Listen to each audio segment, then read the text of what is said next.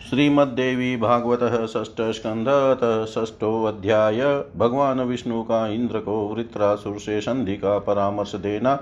ऋषियों की मध्यस्थता से इंद्र और वृत्रासुर में संधि, इंद्र द्वारा छल पूर्वक वृत्रासुर का वध व्यासुवाच एवं प्राप्तवरा देवा, ऋषियश्च तपोधना। जग्मु सर्वे च समन्त्रय, वृत्रस्याश्रमोत्तमम्। ददृशुस्तत्र तं वृत्रं ज्वलन्तमिव तेजसा। धग धक्ष्यन्तमिव लोकान् स्त्रीन् ग्रस्तन्तमिव चामरान् ऋषियोऽवत ततोऽभ्येत्य वृत्रमुचु प्रियं वच। देवकार्यार्थसिद्ध्यर्थं, सामयुक्तं, रसात्मकं ऋषयौचु वृत्रः वृत्रः, महाभाग, सर्वलोकभयङ्कर। व्याप्तं त्वयेतत्सकलं ब्रह्माण्डमखिलं किल अखिलं किल शक्रेण तव वैरं यततु सौख्यविधा विघातकम् युवा, युवयोर्दुःखदं कामं, चिन्तावृद्धिकरं परं, न त्वं स्वापि सन्तुष्टो न चापि मघवा तथा। सुखं स्वपिति चिन्तातो द्वयोर्यद्वैरिजं भयं युवयो युध्यतो कालो व्यतीतस्तु मान्यः पीडयन्ते च प्रजाः सर्वा सदैवासुरमानवाः संसारे अत्र सुखं ग्राह्यं दुःखं हेयमिति स्थितिः। न सुखं कृतवैरस्य भवतीति विनिर्णय सङ्ग्रामरसिकाः शूरा प्रशंसन्ति न पण्डिताः। युद्धं शृङ्गारचतुरा इन्द्रियार्थविघातकं पुष्पैरपि न योद्धव्यं किं पुनः निशिते शरे युद्धे विजयसन्देहो निश्चयं बाणताडनम् देवाधीनमिदं विश्वं तथा जयपराजयो देवाधीनावीति ज्ञात्वा न योद्धव्यं कदाचन काले अथ भोजनं स्नानं शय्यायां शयनं तथा परिचर्या परा भार्या संसारे सुखसाधनं किं सुखं युध्यतः शङ्ख्ये बाणवृष्टिभयङ्करे खड्गपातातिरौद्रे च तथा रात्रिसुखप्रदे सङ्ग्रामे मरणात् सर् स्वर्गसुखप्राप्तिरिति स्फुटम्। प्रलोभन् परं वाक्यं नोदनार्थं निरर्थकं छित्त्वा देहं व्यतां प्राप्य श्रीगालकरटादिभिः पश्चात् स्वर्गसुखावाप्तिं को वा वाञ्छति मन्दधि भवतु ते वृत्रशक्रेण सह नित्यदा। अवाप्स्यसि सुखं त्वं च शक्रश्चापि निरन्तरं वयं च तापसा सर्वे गन्धर्वाश्च निजाश्रमे। सुखवासं गमिष्याम शान्ते वेरे अधुनेव वां सङ्ग्रामे युवयो धीरवर्तमाने दिवानिशम्। पीडयन्ते मुनयः सर्वे गन्धर्वाः, किन्नरा नरा, सर्वेषां शान्तिकामानां सख्यमिच्छामहे वयं। मुनयस्त्वं च शक्रश्च प्राप्नुवन्तु सुखं किल मध्यस्थाश्च वयं वृत्रयुवयो शक्यकारणे। शपथं कारयित्वात्र योजयामोमिथ प्रियं शक्रस्तु शपथान् कृत्वा यथोक्तास्तवाग्रतः।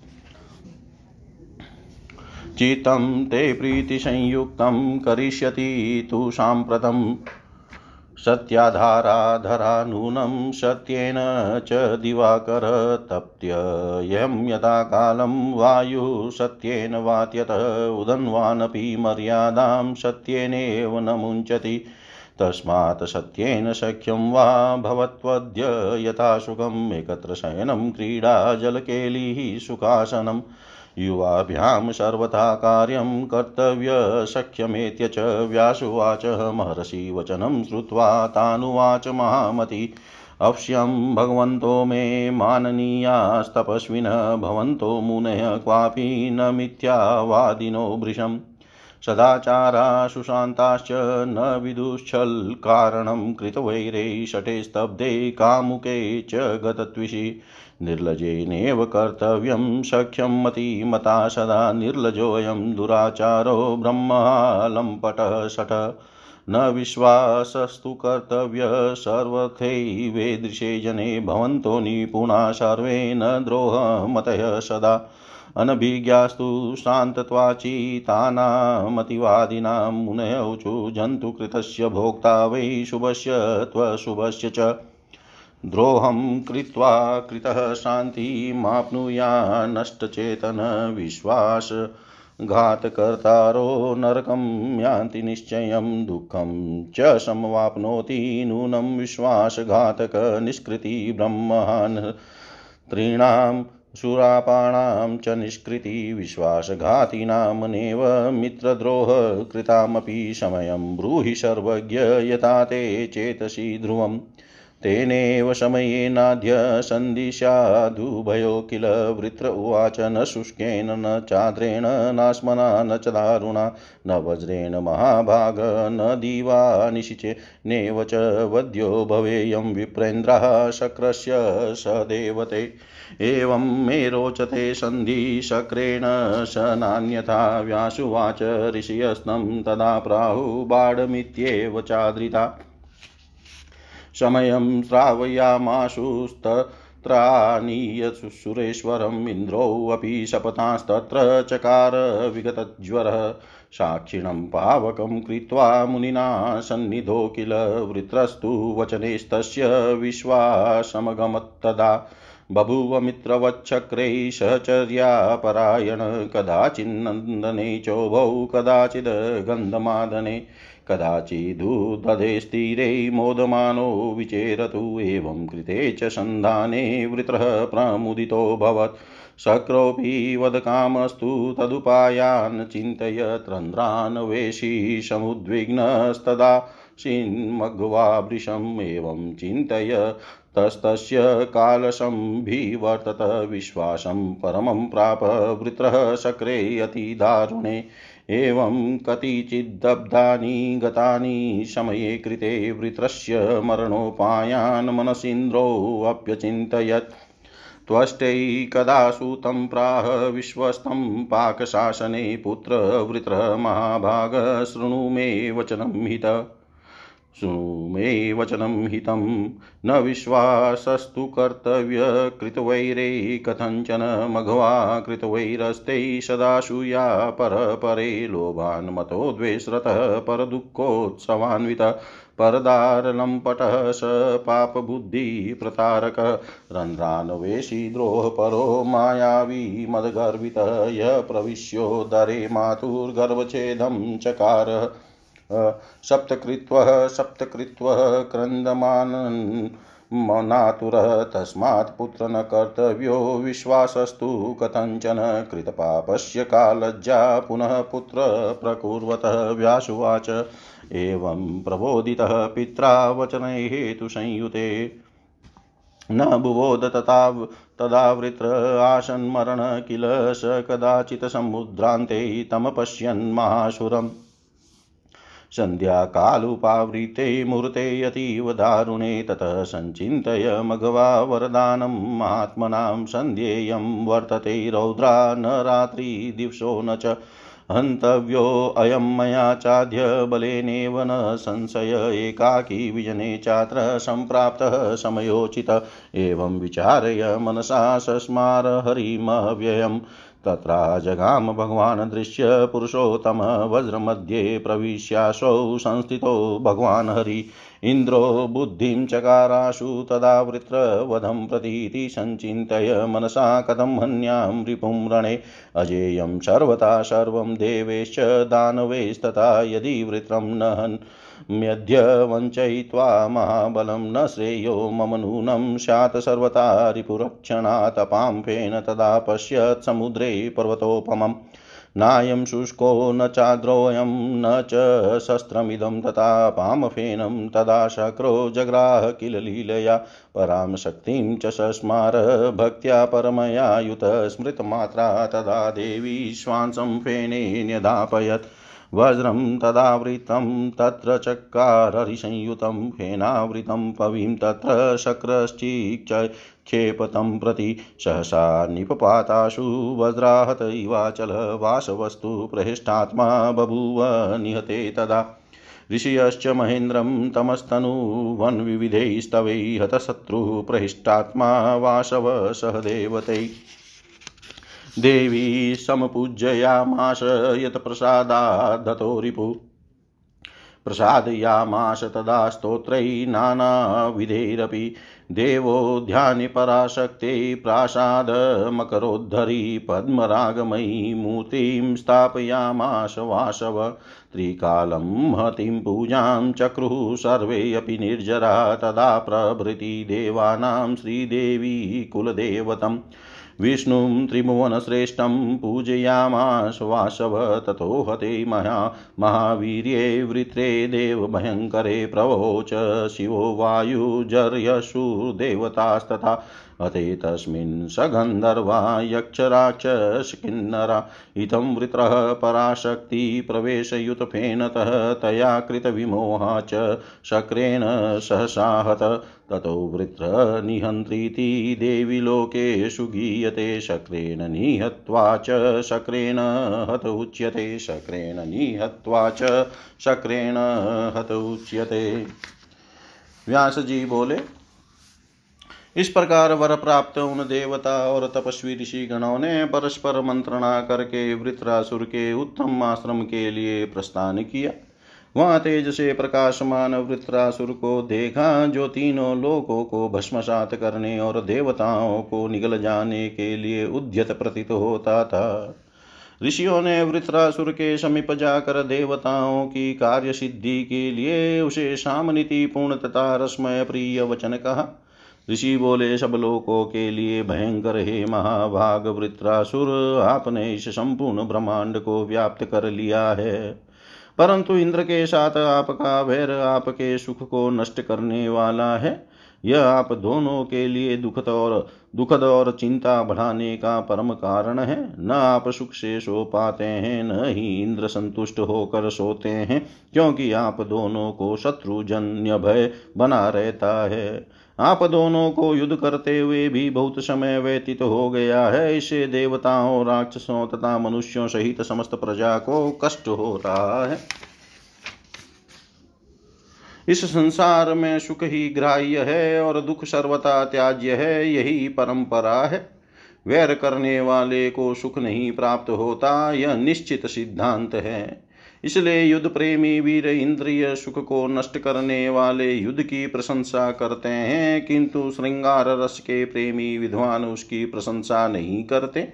पुष्पों से भी युद्ध नहीं करना चाहिए, फिर तीक्ष्ण बाणों की तो बात ही क्या? युद्ध में विजयी हो यह संदेहास्पद है, परंतु उसमें बाणों से शरीर को पीड़ा प्राप्त होना निश्चित है। यह समस्त विश्व देव के अधीन है, उसी प्रकार जय पराजय भी उसी के अधीन है, अतः इन्हें देवाधीन जानकर युद्ध कभी नहीं करना चाहिए। समय पर स्नान, भोजन शैया पर शयन और सेवा, परायण पत्नी, यही संसार में सुख के साधन है। बाण वर्षा से भयंकर खड़ग प्रहार से अत्यंत रौद्र तथा शत्रु को सुख प्रदान करने वाले संग्राम में युद्ध करने से क्या सुख प्राप्त हो सकता है? ऐसा स्पष्ट कथन है कि युद्ध में मरने से स्वर्ग सुख की प्राप्ति होती है। यह तो प्रलोभन और प्रेरणा देने वाला तथा निरर्थक वचन है। ऐसा कौन मंद बुद्धि है जो शरीर को अस्त्र शस्त्रों से घायल कराकर, सियार और कौवों से नौचवा कर स्वर्ग सुख की प्राप्ति की कामना करेगा? हे वृत्र, इंद्र के साथ तुम्हारी स्थायी मैत्री हो जाए, जिससे तुम्हें और इंद्र दोनों को निरंतर सुख की प्राप्ति हो। आप दोनों का वैर शांत हो जाने से हम सब तपस्वी और गंधर्व गण भी अपने अपने आश्रमों में सुखपूर्वक रह सकेंगे। हे धीर, आप दोनों के दिन रात के युद्ध में हम सभी मुनियों, गंधर्वों, किन्नरों और मनुष्यों को कष्ट प्राप्त होता है। सभी लोगों को लोगों को शांति प्राप्त हो सके। इस कामना से हम सब आप दोनों में मैत्री कराना चाहते हैं। हे वृत्र, मुनिगण तुम्हें और इंद्र को सुख प्राप्त हो। हम लोग तुम दोनों की मित्रता कराने में मध्यस्थ बनेंगे। हम शपथ कराकर आप दोनों को एक दूसरे का प्रिय मित्र बना देंगे। आप जैसा कहेंगे वैसे ही इंद्र भी आपके समुख शपथ लेकर आपके मन को प्रेम से परिपूर्ण कर देंगे। सत्य के आधार पर ही यह पृथ्वी स्थित है। सत्य से ही भगवान सूर्य नित्य तपते हैं। सत्य से ही समय के अनुसार वायु बहती है और सत्य के कारण ही समुद्र भी अपनी मर्यादा का परित्याग नहीं करता। इसलिए सत्य के आधार पर ही आज आप दोनों में मित्रता हो जाए, जिससे आप लोग सुखपूर्वक साथ साथ शयन क्रीड़ा जल के लिए कर सकें और बैठ सकें। इसलिए आप दोनों को एकत्रित होकर अवश्य ही मित्रता कर लेनी चाहिए। व्यास जी बोले, उन महर्षियों का वचन सुनकर अत्यंत बुद्धिमान वृत्रासुर ने कहा, हे भगवान, आप सभी तपस्वी गण मेरे मान्य हैं। आप मुनि गण कभी असत्य भाषण नहीं करते। आप लोग सदाचारी तथा अति शाम शांत स्वभाव वाले हैं और छल करना नहीं जानते। किंतु वैरी मूर्ख जड़कामी कलंकित और निर्लज से बुद्धिमान को मित्रता नहीं करनी चाहिए। यह इंद्र निर्लज दुराचारी ब्राह्मण गाती लंपट और मूर्ख है। इस प्रकार के व्यक्ति का विश्वास नहीं करना चाहिए। आप सभी लोग कुशल हैं, किंतु द्रोह बुद्धि वाले कभी नहीं है। आप सब शांत चित होने के कारण अतिवादियों के मन की बात नहीं जानते।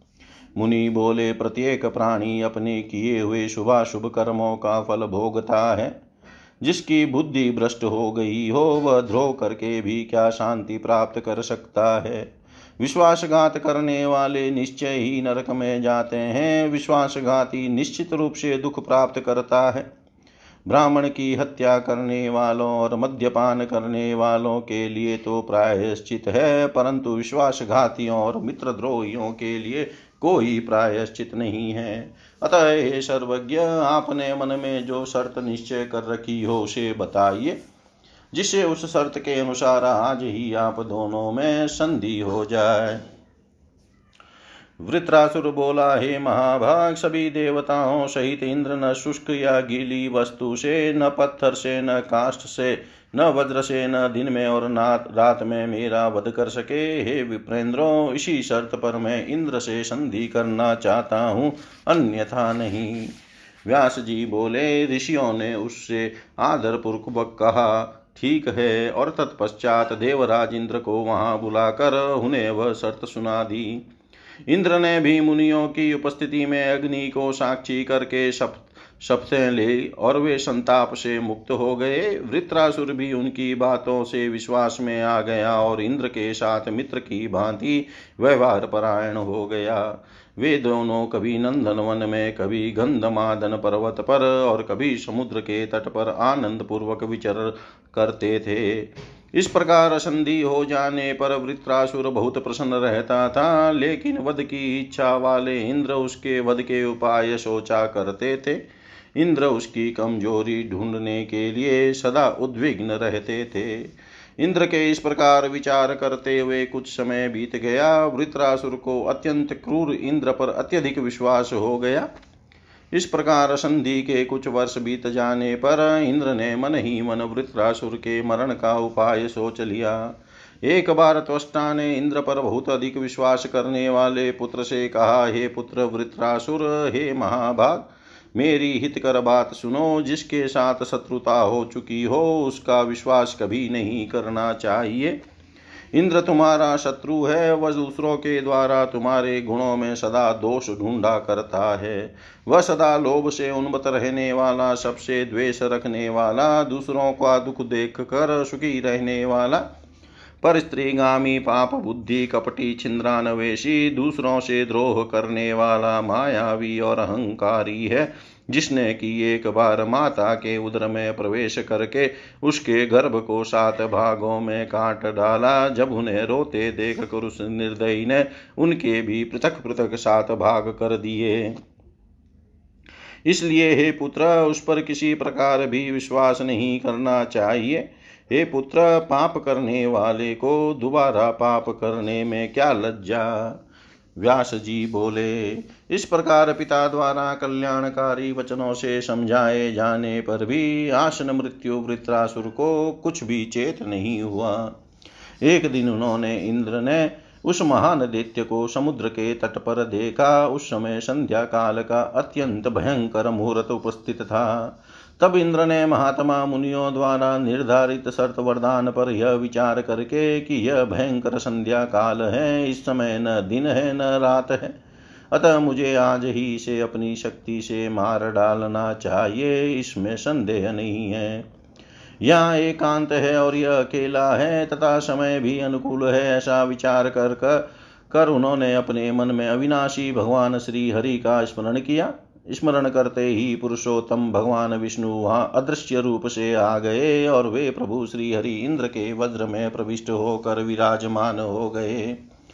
तब इंद्र वृत्रासुर को मारने की युक्ति सोचने लगे कि सभी देवताओं तथा दानवों से सर्वथा अजय इस शत्रु को युद्ध में कैसे मारूं? यदि छल करके इस महाबली को आज नहीं मारता तो इस शत्रु के जीवित रहते किसी भी प्रकार कल्याण नहीं है। इंद्र ऐसा विचार कर ही रहे थे, तभी उन्होंने समुद्र के पर्वत के समान जल फ़ैन को देखा। यह न सूखा है, न गीला है, और यह न तो कोई शस्त्र है। ऐसा विचार कर इंद्र ने उस समुद्र फ़ैन को लीला पूर्वक उठा लिया। तदनंतर उन्होंने परम भक्ति पूर्वक पराशक्ति जगदम्बा का स्मरण किया। तब स्मरण करते ही देवी ने अपना अंश उस फ़ैन में स्थापित कर दिया। इंद्र ने भगवान श्री हरि से युक्त वज्र को उस फ़ैन से आवृत कर दिया और उस फ़ैन से आवृत वज्र को वृत्रासुर के ऊपर फेंका। उस वज्र के अचानक प्रहार से वह पर्वत की भांति गिर पड़ा। तब उसके मर जाने पर इंद्र अत्यंत प्रसन्नचित हो उठे और ऋषिगण विविध स्त्रोत्र से देवराज इंद्र की स्तुति करने लगे। उस शत्रु के मर जाने से प्रसन्नचित इंद्र ने देवताओं के साथ उन भगवती को की भगवती की पूजा की तथा विविध स्तोत्रों से उन्हें प्रसन्न किया, जिनकी कृपा से शत्रु मारा गया। तत्पश्चात इंद्र ने देवोध्यान नंदन वन में पराशक्ति भगवती का मंदिर बनवाया और उसमें पद्म रागमणियों से निर्मित मूर्ति की स्थापना की और सभी देवता भी तीनों समय उनकी महती पूजा करने लगे। तभी से श्री देवी ही उन देवताओं की कुल देवी हो गई। तब महापराक्रमी और देवताओं के लिए भयंकर वृत्र के मारे जाने पर इंद्र ने तीनों लोकों में श्रेष्ठ भगवान विष्णु की पूजा की। उस वृत्रासुर के मर जाने पर कल्याणकारी वायु बहने लगी तथा देवता गंधर्व, यक्ष, राक्षस और किन्नर गण हर्षित हो उठे। इस प्रकार भगवती पराशक्ति के समुद्र फ़ैन से संयुक्त होने और उनके द्वारा ही विमोहित किए जाने के कारण वृत्रासुर सहसा इंद्र के द्वारा मारा गया। इसलिए वे भगवती देवी संसार में वृत्र निहंत्री इस नाम से विख्यात हुई और वह वृत्रासुर चूँकि प्रकट रूप से इंद्र के द्वारा मारा गया था, इसलिए उसे इंद्र के द्वारा मारा गया, ऐसा कहा जाता है। इति श्रीमद्देवी भागवते महापुराणे अष्टादशसाहस्रयां संहितायां षष्ठस्कन्धे छद्मन्नेन्द्रेण फेनद्वारा पराशक्तिस्मरणपूर्वकं वृत्रहननं वर्णनं नाम षष्ठोऽध्याय सर्वं श्रीशां सदाशिवार्पणम् अस्तु। ॐ विष्णवे नम, ॐ विष्णवे नम, ॐ विष्णवे नमः। श्रीमद्देवी भागवत षष्ठ सप्तमो अध्याय त्वष्टा का वृत्रासुर की पारलौकिक क्रिया करके इंद्र को शाप देना इंद्र को ब्रह्म हत्या लगना नहुष का स्वर्गाधिपति बनना और इंद्राणी पर आसक्त होना। व्यासुवाच अतं तं पतितं दृष्ट्वा विष्णुविष्णुपुरीं ययो मनसा शङ्कमानस्तु तस्य हत्या भयम्। इन्द्रोऽपि भयसन्त्रस्तो ययाविन्द्रपुरीं ततः मुनयो भयसंविघ्ना हि अभवन्निहते रिपौ किस्मस्माभिकृतं पापं यदसो वञ्चितः किल मुनिशब्दो वृता जातः सुरेशस्य च सङ्गमात्। अस्माकं विश्वासम गमत् किल विश्वासघातिनः सङ्गाद्वयं विश्वासघातका। धिगियं ममता पापमूलमेवमनर्कृत यदस्माभिश्चलं कृत्वा शपथे वञ्चितोऽसुर मन्त्रकृत बुद्धिदाता च प्रेरकपापकारिणां पापभाक्ष। भवेनूनं पक्षकर्ता तथैव च विष्णुनापि कृतं पापं यत् साहाय्यं वाप्तवान्। वज्रं प्रविश्य येनाशोपातितः सत्त्वमूर्तिना। नूनं स्वार्थपरप्राणी न पापा तत्राशमश्नुते हरिणा हरिसङ्गेन सर्वथा दुष्कृतं कृतं। द्वावेव स्तः पदार्थानां द्वावेव निधनं गतो प्रथमश्चतुर्यश्च यो त्रिलोक्यां तु दुर्लभो। अर्थकामो प्रशस्तौ द्वौ सर्वेषां सम्मतो प्रियो धर्माधर्मेति वाग्वादो दम्भोऽयं महतामपि। मुनयोऽपि मनस्तापमेवं कृत्वा पुनः पुनः जग्मुष्वानाश्रमानेव विमनस्का हतोद्यमा त्वष्टा तु नियतं श्रुत्वा पुत्रमिन्द्रेण भारत रुरोधदुःखः सन्तप्तो मत्पुनः यत्राशोपतिस्तत्र गत्वा वीक्षय तथागतं संस्कारं कारयामास विधिवत स्नात्वाश्च सलिलं दत्त्वा कृत्वा चेवोद्वदेहिकं स शापेन्द्रं स शोकार्तः पापिष्टं मित्रघातकम् यथा मे निहतपुत्र प्रलोभ्य शपते वृषं तथेन्द्रोऽपि महद्दुःखं प्राप्नोतु विधिनिर्मितम्। इति सप्त्वा सुरेशानं त्वष्टाताप्समन्वितमेरो शिखरमास्ताय तपस्तेपे सुदुष्करं जनमे जयवाच। हत्वा त्वाष्ट्रं सुरेशोऽत्कामवस्तां वाप्तवान् सुखं वा दुःखमेवाग्रे तन्मे ब्रूहि पितामह। व्यासुवाच किं प्रचसि महाभाग सन्देह कीदृशस्तव? अवश्यमेव भोक्तव्यं कृतं कर्म शुभाशुभम्।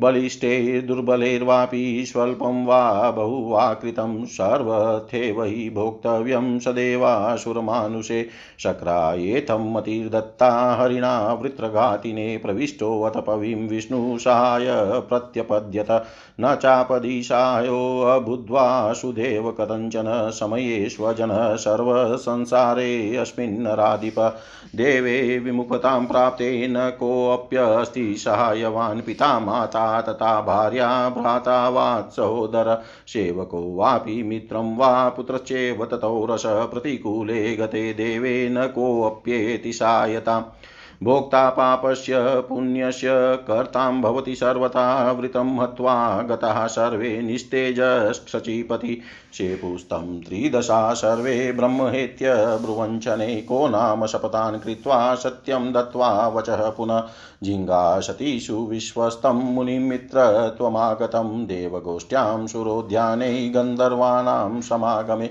सर्वत्रैव कदा तस्य विस्तारमगमत् किल किं कृतं दुष्कृतं कर्म शक्रेणाद्यजिघांसता। वृत्रं छलेन विश्वस्तं मुनिभिश्च प्रता प्रतारितं वेदप्रमाणमुत्सृज्य स्वीकृतं स्वगतं मतं यदयं निहतः शत्रुर्वञ्चयित्वा तिशासात्को नाम वचनं दत्त्वा विपरीतमथाचरेत् विनाशक्रं हरिं वापिं यथायं विनिपातित एवं विद्धा कथाश्चान्या समाजेष्वभवन् वृषं शुश्रावेन्द्रोऽपि विविधा स्वकीर्ते हानिकारका यशकीर्ति हता लोके धिक्तस्येव कुजीवितं।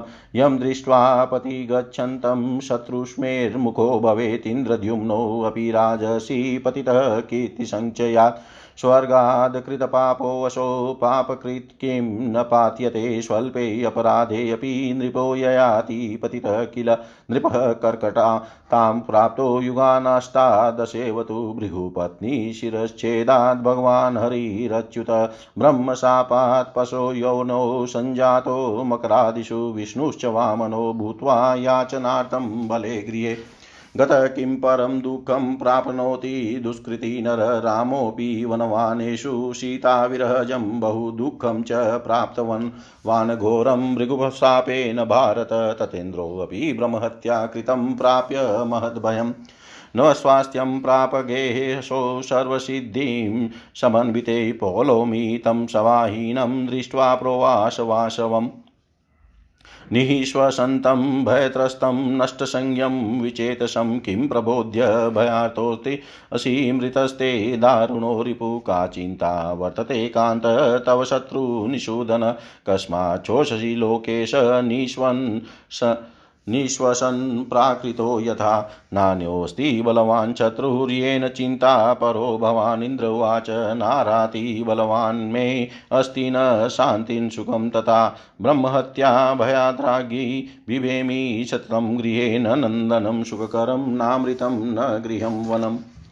गन्धर्वाणां तथा गेयं नृत्यमप्सरसां पुनः न त्वं सुखकरा नारी नाना च सूर्योषित, न तथा कामधेनुश्च देववृक्षसुखप्रद किं करोमि, क्व गच्छामि, क्व शर्म मम जायते। इति चिन्ता परकान्ते न लवे सुखमात्मविव्यासुवाच इत्युक्त्वा वचनं शक्रप्रियाँ परं कातरां निर्जगाम गृहान् मन्दो मानसं शरोत्तमं पद्मनाले प्रविष्टोऽसौ भयार्तशोककर्षित न प्राज्ञायत देवेन्द्रस्त्वभिभूतश्च कल्मषे प्रतिच्छन्नो वत्स वत्स्यप्सु चेष्टमान इवोरगः सहायस्तु राषाढे चिन्तार्थो विकलेन्द्रिय ततः प्रणस्ते देवेन्द्रे ब्रह्मत्या भयार्दिते सुराश्चिन्तातुराश्चाशनुत्पाताश्चाभवन्नत ऋषयसिद्धगन्धर्वा भयाताश्चाभवन् वृशम् अराजकं जगत् सर्वं विभूतमुपद्रवे अवसनं तदा जातं पृथिवी क्षिण्वे भवा विच्छिन्नस्तोत्रशो नद्य संराश्य नुदकानि वै एवं त्वराजके जाते देवता मुनयस्तथा विचार्य नौशं चक्रुशक्रं सर्वे दिवोकश सम्प्राप्य नौशो राजा धर्मिष्ठोऽपि बलात्।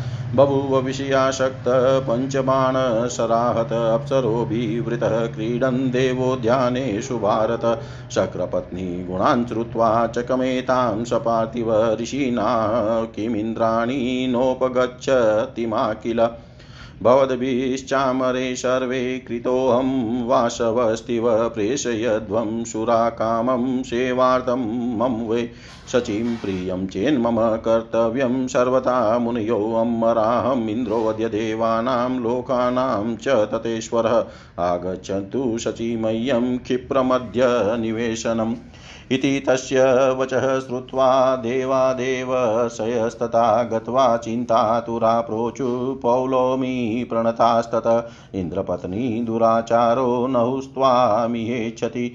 कुपितोऽस्मानुवाचेदं प्रेषयध्वं सचीमहि किं कुर्मस्तदलिना स्मो येनेन्द्रोऽयं कृतः किल? तच्छ्रुत्वा दुर्मना देवी बृहस्पतिमुवाच, रक्ष माँ नहुषाद भ्रमस्त्वस्मि शरणं गता। बृहस्पतिरुवाच न भेतव्यं, त्वया देवी पापमोहितान्। न त्वां दास्याम्यहं वत्से त्यक्त्वा धर्मं सनातनं शरणागतमार्तं च यो ददाति नराधम स एव नरकं याति स्वस्था भव पृथुश्रोणी न त्यक्षे त्वां कदाचन। स्वस्था भव पृथुश्रोणी न त्यक्षे त्वां कदाचन। व्यास जी बोले, इस प्रकार उसे गिरा हुआ देख कर मन ही मन हत्या के भय से संशकित भगवान विष्णु वैकुंठ लोक को चले गए। तत्पश्चात इंद्र भी भयभीत तो होकर इंद्रपुरी को चल दिए। उस शत्रु वृत्रासुर के मारे जाने पर मुनिगण भी भयग्रस्त हो गए कि हमने छल पूर्ण यह कैसा पाप कृत्य कर डाला। इंद्र का साथ देने से हमारा मुनि नाम व्यर्थ हो गया। हमारी बातों से वृत्रासुर को विश्वास आया। विश्वासघाती के संग से हम सब भी विश्वासघाती हो गए। पाप की जड़ और अनर्थकारी ममता को धिकार है। जिसके कारण हम लोगों ने छल पूर्वक शपथ ली और उस असुर वृत्रासुर को धोखा दिया। पाप करने का परामर्श देने वाला, पाप करने के लिए बुद्धि देने वाला, पाप की प्रेरणा देने वाला तथा पाप करने वालों का पक्ष लेने वाला भी निश्चय ही पापकर्ता के समान पाप भाजन होता है। वज्र में प्रविष्ट होकर वृत्र की हत्या करने में सत्वगुण के मूर्त रूप भगवान विष्णु ने इंद्र की सहायता की और उसे मारा, अतः उन्होंने भी पाप किया। स्वार्थ परायण प्राणी पाप से भयभीत नहीं होता। विष्णु ने इंद्र का साथ देकर सर्वथा दुष्कृत कर्म किया। चार पदार्थों, धर्म, अर्थ, काम और मोक्ष में से दो ही रह गए हैं और दो समाप्त हो गए हैं। उनमें भी प्रथम पदार्थ धर्म और चतुर्थ पदार्थ मोक्ष दोनों त्रिलोक में दुर्लभ ही हो गए हैं। अर्थ और काम ही सबके प्रिय और प्रस्तुत माने गए हैं। धर्म और धर्म की विवेचना यह बड़े लोगों का वाचिक दंभ मात्र ही रह गया है। इस प्रकार मुनिगण भी बार बार मन में संताप करके उदास मन से हतोत्साह होकर अपने अपने आश्रमों को चले गए। हे भारत, उधर अपने पुत्र को इंद्र द्वारा मारा गया सुनकर त्वष्टा दुख से संतप्त होकर अत्यंत दुखित हो रोने लगा। उन्हें इससे बहुत वेदना हुई।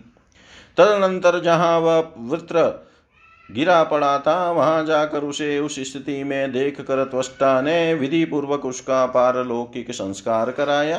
तत्पश्चात स्नान करके जलांजलि देकर उसका अद्रोदेही कर्म संपन्न करने के पश्चात उन शोक संतप्त त्वष्टा ने पापी और मित्रघाती इंद्र को इस प्रकार साप दे दिया कि जिस प्रकार शपथों से प्रलोभित कर इंद्र ने मेरे पुत्र को मार डाला है, उसी प्रकार वह भी विधाता द्वारा दिए हुए महान दुख प्राप्त करे। इस प्रकार देवराज इंद्र को साप देकर संतप्त त्वष्टा सुमेरु पर्वत के शिखर का आश्रय लेकर अत्यंत कठोर तपस्या करने लगे। जनमे जय बोले, हे पितामह वृतासुर को मारने के बाद इंद्र की क्या दशा हुई? उन्हें बाद में सुख मिला या दुख? इसे मुझे बताइए। व्यास जी बोले, हे महाभाग तुम क्या पूछ रहे हो? इस विषय में तुम्हें क्या संदेह है? किए गए शुभ शुभ कर्म का फल तो अवश्य ही भोगना पड़ता है। देवता, राक्षस और मनुष्य सहित बलवान या दुर्बल कोई भी हो, सभी को अपने द्वारा किए गए अत्यंत अल्प या अधिक कर्म का फल सर्वथा भोगना ही पड़ता है। भगवान विष्णु ने वृत्रघाती इंद्र को इस प्रकार की मति प्रदान की थी। वे विष्णु उनके वज्र में प्रविष्ट हुए थे तथा उनके सहायक बने थे, परंतु विपत्ति में उन्होंने किसी भी तरह सहायता नहीं की। ये राजन, इस संसार में अच्छे समय में सभी लोग अपने बन जाते हैं। किंतु देव के प्रतिकूल होने पर कोई भी सहायक नहीं होता। पिता माता पत्नी, सहोदर, भाई, सेवक, मित्र एवं और पुत्र कोई भी देव के प्रतिकूल हो जाने पर सहायता नहीं करता। पाप या पुण्य करने वाला ही उसका भागी होता है। वृत्र के मरज, वृत्र के मरज मारे जाने पर अन्य सभी लोग चले गए इंद्र तेजहीन हो गए, सभी देवता उसकी निंदा करने लगे और यह ब्रह्म हत्यारा है, ऐसा मंद स्वर में कहने लगे। कौन ऐसा होगा जो शपथ खाकर और वचन देकर अत्यंत विश्वास में आए हुए तथा मित्रता को प्राप्त मुनि को मारने की इच्छा करेगा? उसकी यह बात देवताओं की सभा में देवोध्यान में तथा गंधर्वों के समाज में सर्वत्र फैल गई। हत्या करने की इच्छा वाले इंद्र ने आज यह कैसा दुष्कृत कर्म कर डाला? मुनियों के द्वारा विश्वास दिलाए गए वृत्रासुर को छल पूर्वक मार करके मानो इंद्र ने वेदों की प्रमाणिकता का त्याग कर सौगातों का मत स्वीकार, सौगतों का मत स्वीकार कर लिया। इंद्र ने छल करके अत्यंत साहस से शत्रु को मार डाला। वचन देकर भी जिस प्रकार छल पूर्वक यह वृत्रासुर मारा गया, वैसा विपरीत आचरण इंद्र और विष्णु के अतिरिक्त कौन करेगा? जो कर सकता है। इस प्रकार की कथाएँ तथा और भी बातें लोगों में व्यापक रूप से होने लगी। इंद्र भी अपनी कीर्ति नष्ट करने वाली तरह तरह की बातें सुनते रहे। संसार में जिसकी कीर्ति नष्ट हो गई, उसके कलुषित जीवन को धिकार है। रास्ते में जाते हुए ऐसे व्यक्ति को देख कर शत्रु हंस पड़ता है। राजसी इंद्रद्युम ने कोई पाप नहीं किया था, फिर भी कीर्ति नष्ट हो जाने से वे स्वर्ग से गिर गए थे। तब पाप करने वाला कैसे नहीं गिरेगा? राजा ये आती का बहुत थोड़े से अपराध पर पतन हो गया था। इसी प्रकार एक राजा को अठारह युगों तक केकड़े की योनि में रहना पड़ा था। भृगु की पत्नी का मस्तक काटने के कारण अच्युत भगवान श्री हरि को भ्रम साप से मरकर आदि रूपों में पशु योनि में जन्म लेना पड़ा। विष्णु को भी वामन होकर याचना के लिए बलि के घर जाना पड़ा। तब यदि कुकर्मी मनुष्य दुख पाए तो आश्चर्य, क्या आश्चर्य है? हे भारत, श्री रामचंद्र जी को भी भृगु के साप से वनवास काल में सीता से वियोग का महान कष्ट उठाना पड़ा। उसी प्रकार इंद्र को भी ब्रह्म हत्या जनित महान भय प्राप्त करके समस्त सिद्धियों से युक्त भवन में भी सुख नहीं प्राप्त होता था। उन्हें दीर्घ श्वास लेते, भयग्रस्त चेतना रहित खिन मनस्क और सभा में न जाते देख कर सची ने पूछा, हे प्रभु, आजकल आप भयभीत क्यों रहते हैं? आपका भयंकर शत्रु तो मर गया है। एकांत हे शत्रु हंता, आपको क्या चिंता है? हे लोकेश, साधारण मनुष्य की भांति लंबी लंबी साँसें लेते हुए आप शोक क्यों करते हैं? आपका कोई बलवान शत्रु भी तो नहीं है जिससे आप चिंता कुल हो। इंद्र बोले, हे रागी, यद्यपि अब मेरा कोई बलवान शत्रु नहीं है, तथापि ब्रह्म हत्या के भय से मैं निरंतर डरता रहता हूँ। घर में रहते हुए भी मुझे न सुख है और न शांति। नंदन वन, अमृत घर तथा वन, कुछ भी मुझे सुख कर नहीं लगता। गंधर्वों का गान और अप्सराओं का नृत्य, तथा यहाँ तक कि तुम और अन्य देवांगनाएँ भी मुझे सुख कर नहीं लगती। न काम धेनु और न ही कल्प वृक्ष मुझे सुख प्रदान करते हैं। मैं क्या करूँ, कहाँ जाऊँ, मुझे शांति कहाँ मिलेगी? हे प्रिय, इसी चिंता में पड़ा हुआ मैं अपने मन में शांति नहीं प्राप्त कर पा रहा हूँ। व्यास जी बोले, अत्यंत घबराही हुई अपनी प्रिय पत्नी से ऐसा कहकर मुड इंद्र घर से निकल पड़े और उत्तम मान सरोवर को चले गए। भय से पीड़ित और शोक संतप्त होकर वे एक कमल नाल में प्रविष्ट हो गए। पाप कर्मों से पराभूत हुए देवराज इंद्र को कोई जान नहीं सका। वे सर्प के समान चेष्टा करते हुए जल में छिप कर रह रहे थे। उस समय वे इंद्र असहाय, चिंतित और व्याकुल इंद्रियों वाले हो गए। ब्रह्महत्या के भय से दुखी होकर देवराज इंद्र के अदृश्य हो जाने पर देवगण चिंतातुर हो उठे तथा अनेक प्रकार के उत्पात होने लगे। ऋषि सिद्ध और गंधर्वगण भी अत्यंत भयभीत हो गए। उपद्रवों के होने से संपूर्ण जगत अराजकता से ग्रस्त हो गया। उस समय अनावृष्टि उपस्थित हो गई और पृथ्वी वैभव शून्य हो गई। नदियों के स्रोत सुख गए और तालाब बिना जल के हो गए। इस प्रकार की अराजकता को देख कर स्वर्ग के देवताओं और मुनियों ने विचार करके नहुष को इंद्र इंद्र बना दिया। राज्य प्राप्त करने पर राजा नहुष धर्मात्मा होते हुए भी राजसी वृत्ति के कारण काम बाण से आहत हो, विषयाशक्त हो गए। हे भारत, देवो ध्यानों में क्रीड़ारत रहते हुए वे सदा अप्सराओं से घिरे रहते थे। उस राजा नहुष के मन में इंद्राणी शची के गुणों को सुनकर उन्हें प्राप्त करने की इच्छा हुई। उसने ऋषियों से कहा, मेरे पास इंद्राणी क्यों नहीं आती? आप लोग और देवताओं ने मुझे इंद्र बनाया। इसलिए हे देवताओं सची को मेरी सेवा के लिए भेजिए।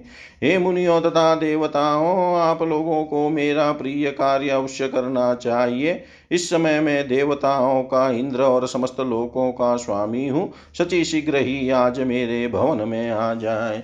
उसकी यह बात सुनकर चिंता से व्याकुल देवता तथा ऋषिगण सची के पास जाकर उन्हें प्रणाम करके कहने लगे, हे इंद्र पत्नी दुराचारी न उस समय आपकी कामना करता है। उसने क्रोध होकर हमसे यह बात कही है। सची को यहाँ भेज दीजिए। हम उसके अधीन है, अतः कर ही क्या सकते हैं, क्योंकि उसे इंद्र बना दिया गया है। यह बात दुखित मन से सची ने बृहस्पति से कहा। हे भ्रमण नहुष से मेरी रक्षा कीजिए, मैं आपकी शरणों में, शरण में हूँ। बृहस्पति बोले, हे देवी, पाप से मोहित नहुष से तुम्हें भय नहीं करना चाहिए। हे पुत्री, मैं सनातन धर्म का त्याग कर तुम्हें उसको नहीं दूँगा। जो अधम मनुष्य शरण में आए हुए तथा दुखी प्राणी को दूसरों को सौंप देता है, वह प्रलय परंत नरक में वास करता है। अतः हे पृथु श्रोणी, तुम निश्चिंत रहो, मैं तुम्हारा त्याग कभी नहीं करूँगा। इति श्रीमद्देवी भागवते महापुराणे अष्टादशसहस्रयां संहितायां षष्ठस्कन्धे इन्द्रस्तपद्मनालप्रवेशानन्तरं नवशस्य देवेन्द्रपदे अभिषेकवर्णनं नाम सप्तमोऽध्याय। सर्वं श्रीशां सदाशिवार्पणम् अस्तु। ॐ विष्णवे नमः, ॐ विष्णवे नमः विष्णवे नमः।